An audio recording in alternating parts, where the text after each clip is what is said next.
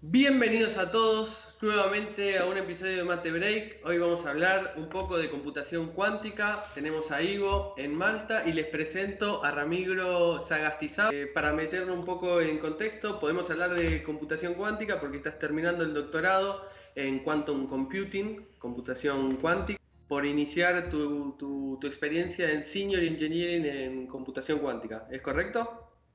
Eh, exacto, sí. Sí, precisamente. Eh, estoy en, la transición, digamos, de terminar de escribir mi tesis y, bueno, y ya hacer la transición a Barcelona. Eh, bueno, justamente mañana voy a volar a Barcelona.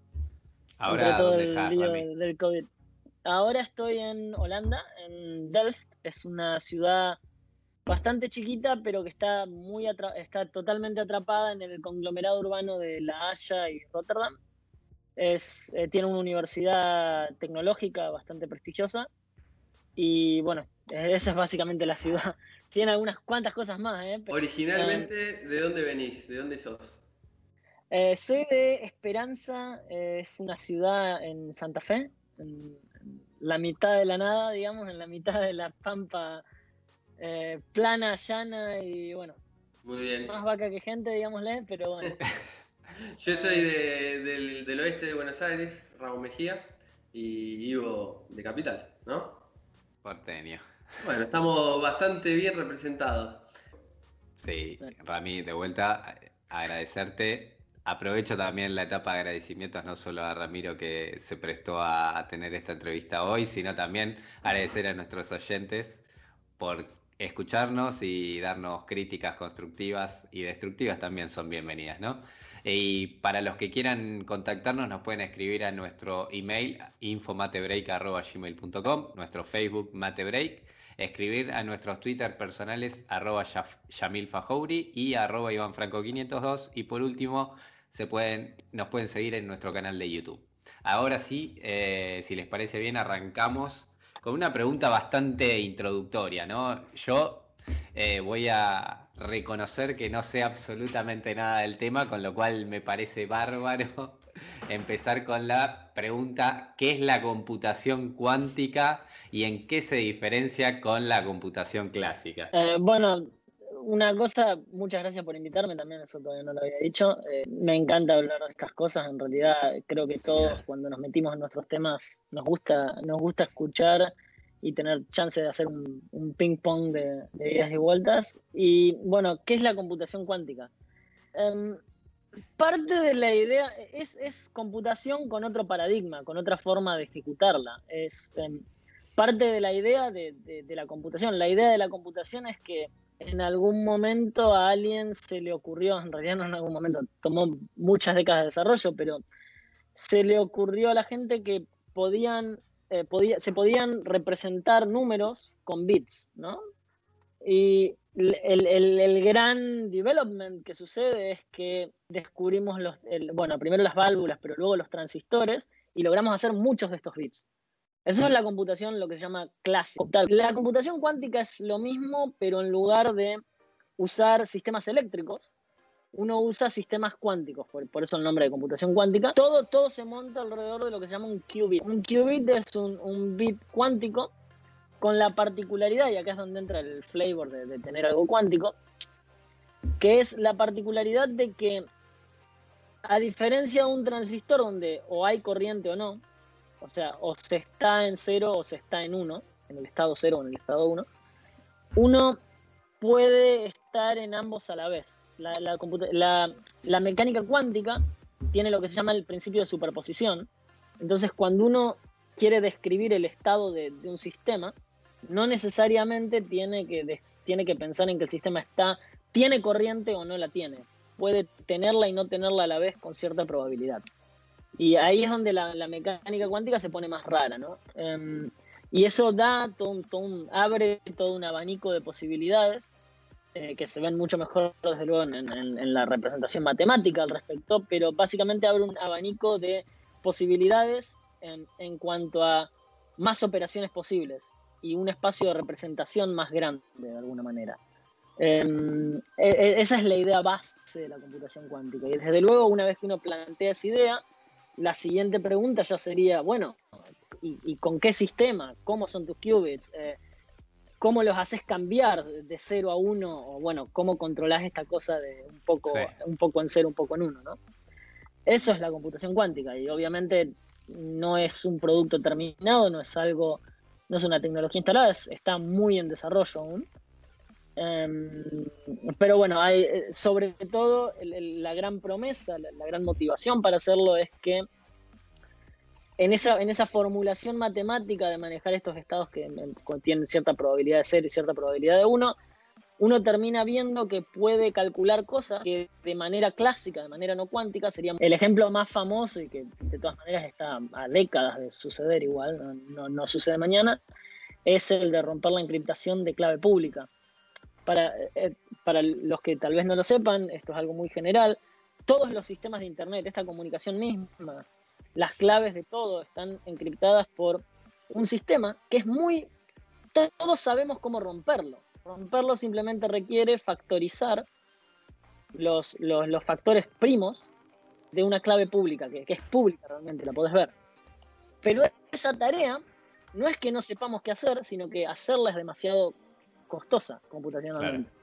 La razón por la que no te pueden robar la clave de Facebook sin, sin hacer ingeniería social, lo que se llama phishing, es porque, no te, porque para robarla tienen que solucionar ese problema, que sería el problema equivalente de decir 15 es 5 por 3.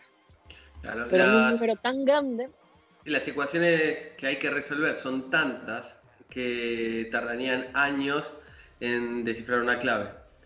Y aparentemente lo que vos estás contando que con, eh, con esta concuesta, con esta nueva eh, con este nuevo paradigma, no solo del estado 0 y 1, pasa corriente, no pasa corriente, aparentemente se gana potencia de cálculo. Sí, eh, precisamente se gana potencia de cálculo. Eh, eso, eso ya ha sido demostrado, hay algoritmos que, lo demuestran. Este algoritmo que, el algoritmo que, que, puede usar una computadora cuántica para resolver este problema se llama algoritmo de Shor. El problema es que Shor eh, es un científico que propuso este algoritmo, lo propuso en 1995. El desafío es conseguir los sistemas que sean capaces de correrlo. Eso actualmente no existe. Esto lo digo, lo digo para bajar un poco la tonalidad porque entre todo el marketing, entre todas las ganas de, generar expectativa, eh, a mucha gente se le mete la idea de que la criptografía se va a romper mañana. No, esto no es así. Eh, faltan décadas por lo menos para eso. Pero de todas maneras, la esencia, que es la que dijo Yamil, está. Ciertos problemas que pueden ser calculados de una manera mucho más fácil porque calzan muy bien con, la formulación matemática de la computación cuántica. Y bueno, eso también es un tema de, desarrollo que actualmente no se conoce demasiado, no está resuelto de la misma manera que los algoritmos de computación clásica. El desafío de, de cómo usar este poder cuántico que señalaba vos, Yamil, es eh, precisamente algo que, no está muy claro y, Google ha, tenido un suceso muy importante en esto ah, en, el último año, lo que se llamó supremacía cuántica, no sé si lo habrán visto en las noticias. Em, no, la verdad lo que particular, no. lo, lo particular eh, fue realmente Google hizo un gran press release al respecto, porque lo que terminan demostrando es que ellos corren en su computadora cuántica algo que su supercomputadora eh, tardaría 10.000 años en calcular. Ahora, el problema es que este ejemplo particular es un ejemplo inútil, un ejemplo que era simplemente random circuits. Era un algoritmo random, al azar, alguna cosa que hacían. Que tenía un pequeño detalle cuántico que lo hacía muy difícil de simular. lo importante de todo esto es, claramente hay un poder, hay una potencia de cálculo que, promete, pero lo que es todavía un tema de development es cómo la transformás en algo útil, cómo la transformás en un problema en problemas en general de optimización se los vincula, problemas de el, problema del traveling salesman, de, una persona, del repartidor de Rappi que tiene que pasar por 10 casas, cómo lo hace más eficiente, esa clase de problemas. Yo quiero em, hacer dos bocaditos. Entonces, mencionando eh, el press release de, de Google, que lograron resolver un algoritmo que con su supercomputadora, que ya estamos hablando de supercomputadora, lo resuelve en años, en miles de años, no me acuerdo el número, pero una cosa impresionante de años, la computadora cuántica lo resuelve eh, mucho más brevemente. Pero esto quiere decir que hay dos tipos de computadoras, la, la supercomputadora, que ya estamos hablando de pocas en el mundo, y a su vez hay computadoras cuánticas. No sé en detalle, pero de arquitectura, eh, ¿qué diferencias hay, a grosso modo? Em, bueno, eh, principalmente que la arquitectura de las computadoras cuánticas no está definida. Hay propuestas, hay pero no, no está definida. No te puedo hablar de una arquitectura como si podríamos hablar de una arquitectura de una computadora clásica. Em, claro, un von Neumann, no, no, te puedo, no te puedo dar un equivalente. Sí te puedo decir elementos que intervienen y pueden tener un rol. Em, sucede que la fabricación aún es, aún es manual. Yo la fabrico con mis manos, a la computadora cuántica, una sala blanca de acá. Em, son, y, y, los diferentes doctorados y postdoctorados y lo que fueran de las industrias lo hacen también. Es decir, está todavía a un nivel bastante... Eh, donde una persona o un grupo de 10 personas puede hacerlo. Menos industrializado aún, menos perfeccionado. Los elementos que seguro, seguro participan son estos qubits. La particularidad de los qubits que usa Google, que son los mismos que uso yo y que, usan una gran parte del, hype de, de, la industria que está en la cresta de la ola, son qubits superconductores son básicamente capacitores e inductores, nada, nada muy raro. Em, pero con algunas particularidades ¿no? que, entran en todo el cuento. Em, pero eso, eso, seguro va a entrar.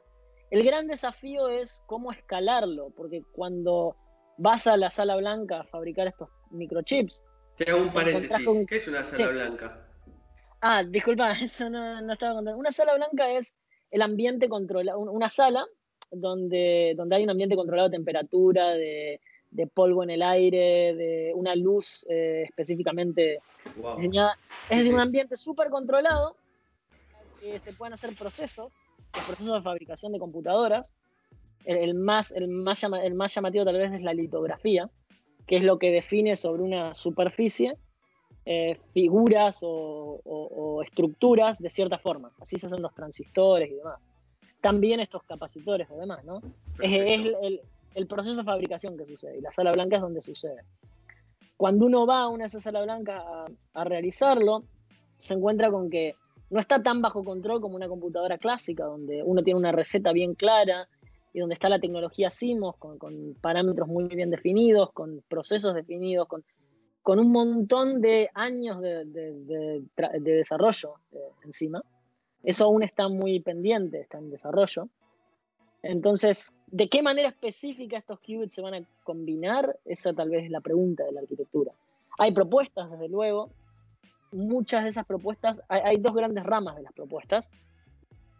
Eh, el, gran, el gran factor determinante es cómo conectas estos qubits uno con otro para que puedan hacer algo como una compuerta eh, perdón, como una compuerta, mm, como una compuerta NAND en, computación clásica, ¿no? una, operación entre dos qubits, entre dos bits que, te dé algo.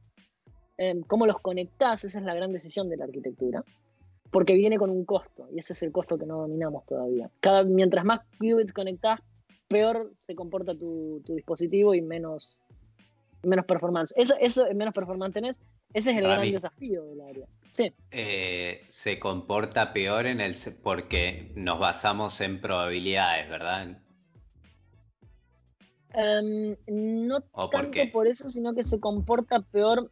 Em, se comporta peor porque los sistemas cuánticos, a diferencia de los sistemas clásicos, tienen, tienen una, leyes de física distintas. No tienen, no son la, la, mecánica clásica, son la mecánica cuántica. Y esa ley de física opera con lo que se llama hamiltoniano. Esto va súper técnico, pero eh, a grandes rasgos lo que sucede. Sí, lo intentamos, intentamos hacer un primer bloque más light, pero está perfecto, Rami. ¿eh? Eh, Muchachos, estamos recibiendo la información. No, está muy bien, Rami. Gracias. Lo que sucede es que, lo que, sucede es que estos, estos, estos, estas cosas que describen la computación cuántica, tu computadora cuántica, eh, no los controlamos tan bien porque son una microescala que no controlamos. ¿Y por qué específicamente? En el caso de estos qubits que, yo uso, que Google usa, que IBM usa, eh, el gran desafío es eh, que no podés poner los qubits con la inductancia necesaria, exactamente la que es necesaria. Que hay un cierto error ahí que del 2% es el error, es bajo, eso ya te hace insuficientes ciertos problemas.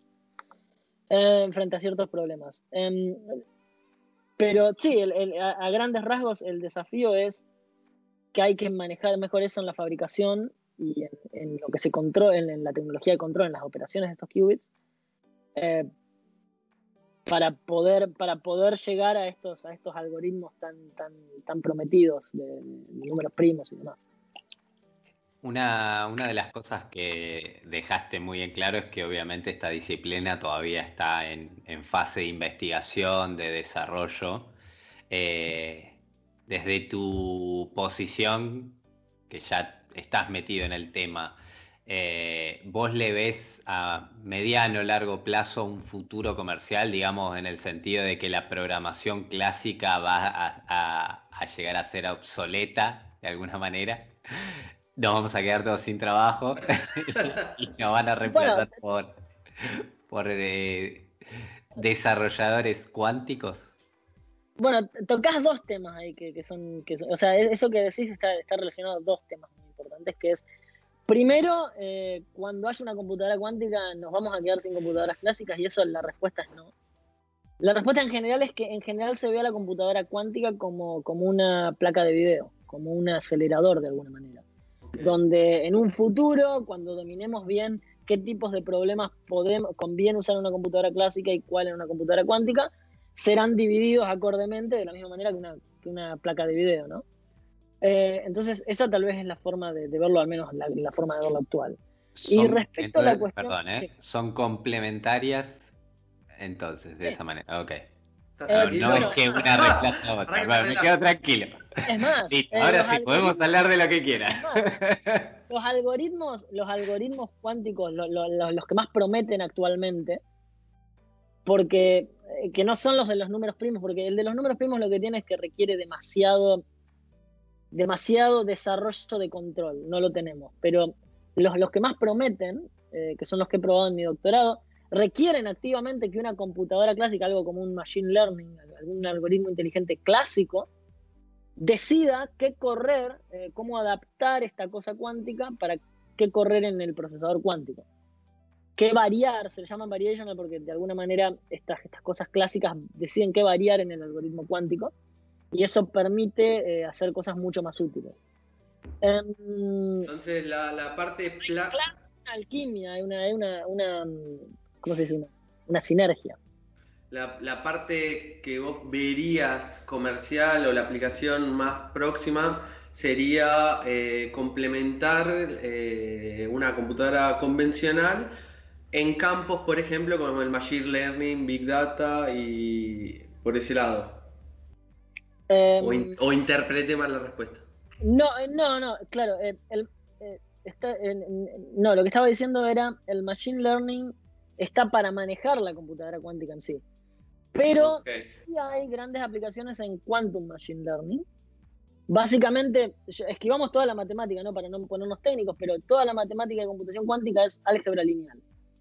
Eh, y entonces tener una computadora que hace álgebra lineal muy rápido es muy, lindo, muy, muy conveniente en algunos casos. Y Machine Learning es álgebra lineal. En ese sentido hay muchos, muchas propuestas al respecto. Em, pero respecto del, tema de industria, eh, quería tocar eso de nuevo.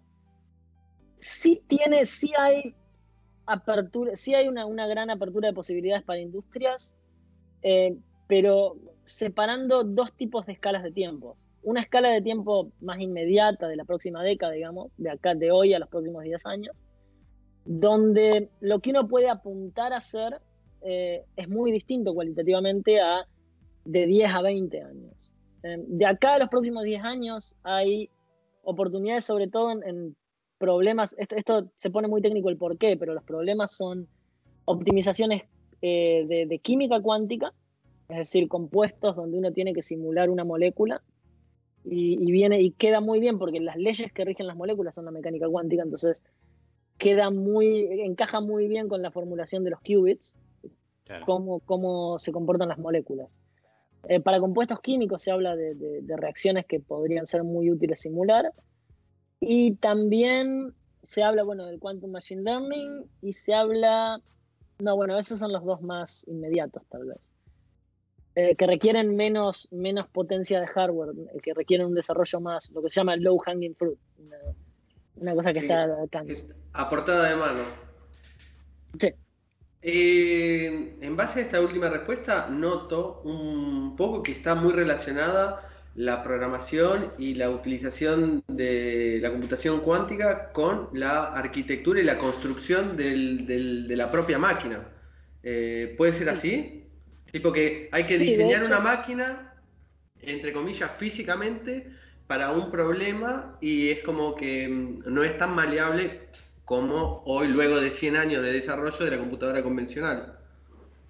Bueno, eh, es que eh, caes justo, le das justo en el, en, el, en el key de la cuestión, que es, eso es lo que te estoy separando cuando separo dos escalas de tiempo. Lo que estoy separando es la escala de tiempo en la cual, la escala de tiempo corta, en la cual tenemos, claramente tenemos qubits, tenemos una computadora, un procesador cuántico que debiera poder hacer algo, eh, pero aún no es lo que se llama general purpose, no, no, es, no es de propósito general.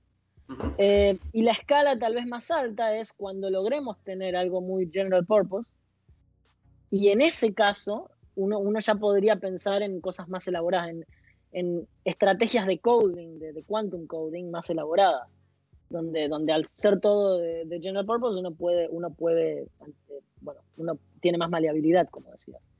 Um, el startup en el que voy a trabajar ahora en Barcelona apunta a la, al peque la pequeña escala de tiempo por ahora, porque claro, es la, es la que uno puede además garantizar, ¿no? O, bueno, que uno puede arriesgarse, un cierto riesgo. Eh, esta, mientras que... Sí. Esta startup eh, Barcelona, ¿es el, el propósito es investigación o tiene algún producto, tiene algún fin comercial?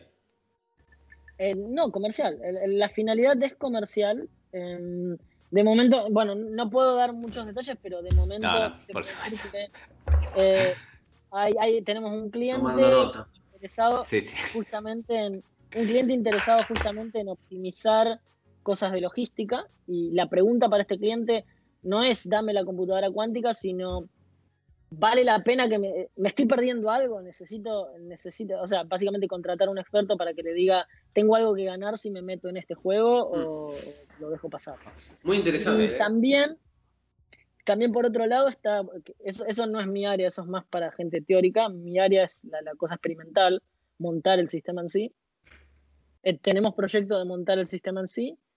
Eh, no, no te puedo decir específicamente la arquitectura, hay cosas que no puedo develar por secreto comercial, pero lo que sí te puedo contar es que es, apunta justamente a esta escala pequeña de tiempo donde, donde uno no va a apuntar a General Purpose Quantum Computing, sino a procesadores cuánticos diseñados con cierta finalidad.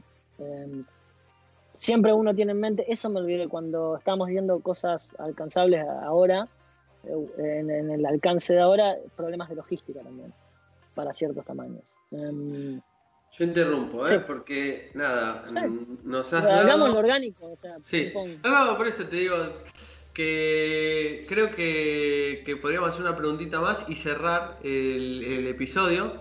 Pero por otro lado, eh, Rami, sos ex excelente como entrevistado porque nos estás dando, o sea, la verdad que quisiera profundizar eh, en, en varios lados. Así que nada, si te parece, hacemos alguna pregunta más eh, y si tenés tiempo todavía, podemos continuar haciendo otro episodio más adelante.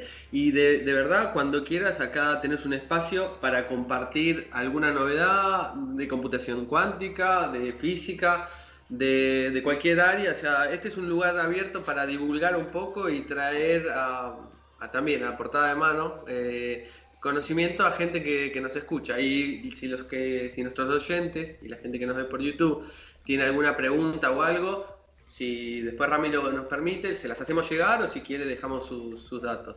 Así que vamos cerrando este primer episodio que fue súper, súper como introductorio espectacular a mi criterio. ¿Te queda algo, Ivo, para preguntarle? Eh, sí, a ver, eh, para comentarles que a, a, los oyentes que no lo hicimos, Rami tiene un background de licenciatura en física, ¿no? Eh, la pregunta son dos en realidad, ¿no? ¿Qué te llevó a, digamos, elegir esta rama, esta especialización en tu doctorado? Y segundo, eh, si otra persona sin ese background tan físico, por así decirlo, quizás un ingeniero que, tuvo física 1, física 2 y no llegó a ver física cuántica, eh, ¿qué tan difícil es meterse en ese mundo? Eh, bueno, primero una cosa importantísima, la computación cuántica, que me hubiera gustado saber que, estaba. Eh, al menos este área, la computación cuántica es multidisciplinaria a un nivel gigantesco. Em, una cosa rara para alguien que viene desde el área de, laboratorios de academia, de, universidades, es que en mi laboratorio hubo un periodo que había más ingenieros que, estudiantes de doctorado. Em, o sea, ingenieros senior, ¿no? No, no ingenieros haciendo un doctorado o algo similar. Em, es muy, eh, muy multidisciplinaria, así que eh, arranco por el final, en realidad, que es, si alguien de un área similar está interesado, eh, gente de electrónica se necesita a roletes, gente que sepa programar FPGAs, gente que sepa electrónica de hardware, ¿no? Em, hay muchísimo, en todo este tema del control, hay muchísimo de racks de electrónica, amplificadores, arbitrary waveform generators, máquinas que generan una señal la que quieras arbitrariamente, em, en el tiempo, digamos, en escala de nanosegundos. Eh, hay para gente de electrónica muchísimo área, para ingenieros de criogenia, de, sistemas fríos con, helio y con nitrógeno también. Em, hay desde luego espacio para físicos, que son, somos los que, los que estamos más en el tema de la fabricación y de, cómo operar con estos procesadores bajo las leyes cuánticas hay muchísimo espacio, no solo para los que lo hacen como manera, no solo para los físicos que lo hacen de manera experimental, sino para quienes lo hacen de manera teórica, pensar en los algoritmos. Hay todo un área ahora de, quantum coding, que es pensar el coding, el quantum programming, que es pensar el programming, pensar programar desde la perspectiva de, de las operaciones, entender las operaciones que puedes hacer con una computadora cuántica. Em, hay muchísimo espacio, eh, bueno, de sistemas, obviamente Ahora la gran discusión es cómo montar el stack, eh, todo el sistema desde su inicio hasta su fin, desde, desde las señales que controlan el chip hasta, hasta la interfaz, hasta el, hasta el frontend. Hay muchísimo de eso al respecto. Te paso un chivo de paso. Tenemos en, mi laboratorio de Delft, eh, largamos la primera computadora cuántica en la nube de Europa, la segunda del mundo. es el, el, link em, es, dame un segundo, Quantum Inspire tengo que ver dónde tiene el. Vale, igual lo dejamos en los comentarios y en la descripción. Bien, les dejamos el link luego, pero es, esa es una muestra excelente de toda la multidisciplinaridad que combina y hacer eso fue un trabajo de, development, de coding clásico, eh, más allá de también las cosas físicas. Y mm, bueno, respecto a qué me llevó, eh, qué me llevó a mí y qué me hubiera gustado hacer tal vez distinto o no, eh, yo desde que entré a física en Argentina sabía que quería hacer algo experimental, que no quería simplemente estar en un pizarrón, quería hacer, tocar un sistema, ¿entendés? Sí. Em, y sin embargo, bueno, Argentina no tiene demasiado funding para eso, no tiene funding para un refrigerador criogénico que sale 500 mil dólares. Em, de manera que ahí tal vez, excepto en Bariloche tal vez, eso está bastante difícil. Em, lo que me llevó es, bueno, eh, primero después de de estudiar en Córdoba, yo hice una maestría en, Francia y ahí usé la posibilidad para contactar con gente que hiciera lo que quería, ah, experimentalmente, digamos, y, pegar el salto de teoría a experimento. Eh, y bueno, tuvo un muy buen feeling con mi director acá, que también es argentino, y, y bueno, y así me enganché, y, pero el, el, interés en sí estaba de algo, de algo real y algo, algo más aplicado, no tan, no tan ciencia básica. Y tal vez lo que me hubiera gustado saber y que me digan es, eh, el mundo está abierto, eh, por más que, bueno, tal vez no haya tanto de esto en Argentina, el mundo está abierto, eh, lo que tenés que saber es qué busca el mundo y qué buscas vos del mundo. y lo que yo diría es, a quienes están en un área de ciencia del conocimiento, el mundo está abierto, sepan sepan enfocarse más en los skills y en lo que, en lo que quieren, en, servir a lo que quieren perseguir, consigan un buen título, por supuesto, pero para, pero digo, es, eh, y el mundo está abierto, eso tal vez me gustaba saber. Bueno, yo la verdad para concluir, eh, primero te agradecemos, eh, de verdad, te, agradecemos mucho por compartir la experiencia.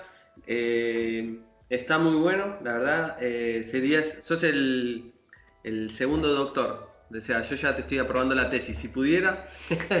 Pero el segundo doctor en el, programa y ojalá que pueda llegar este mensaje a los que están interesados o curiosos en este ambiente. Vamos a ver después cómo lo podemos, eh, digamos, editar, porque estamos, cada uno estamos haciendo esto con la idea de divulgar la ciencia. Te repito, tenés las puertas abiertas, si tenés tiempo, continuamos, si no, después seguimos.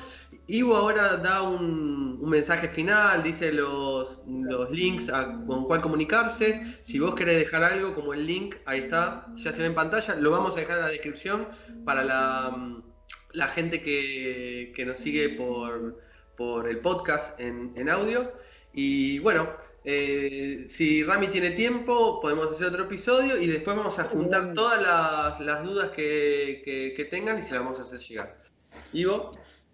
Bueno, eh, extiendo el agradecimiento del turco hacia vos, Rami. Muchas gracias por el espacio, por el tiempo, la buena predisposición y sobre todo la excelente explicación del tema. Se nota que sos un apasionado porque cuando uno le, mete tanta garra a tratar de que eh, bestias como nosotros entiendan cosas complejas es porque realmente te, apasiona el tema.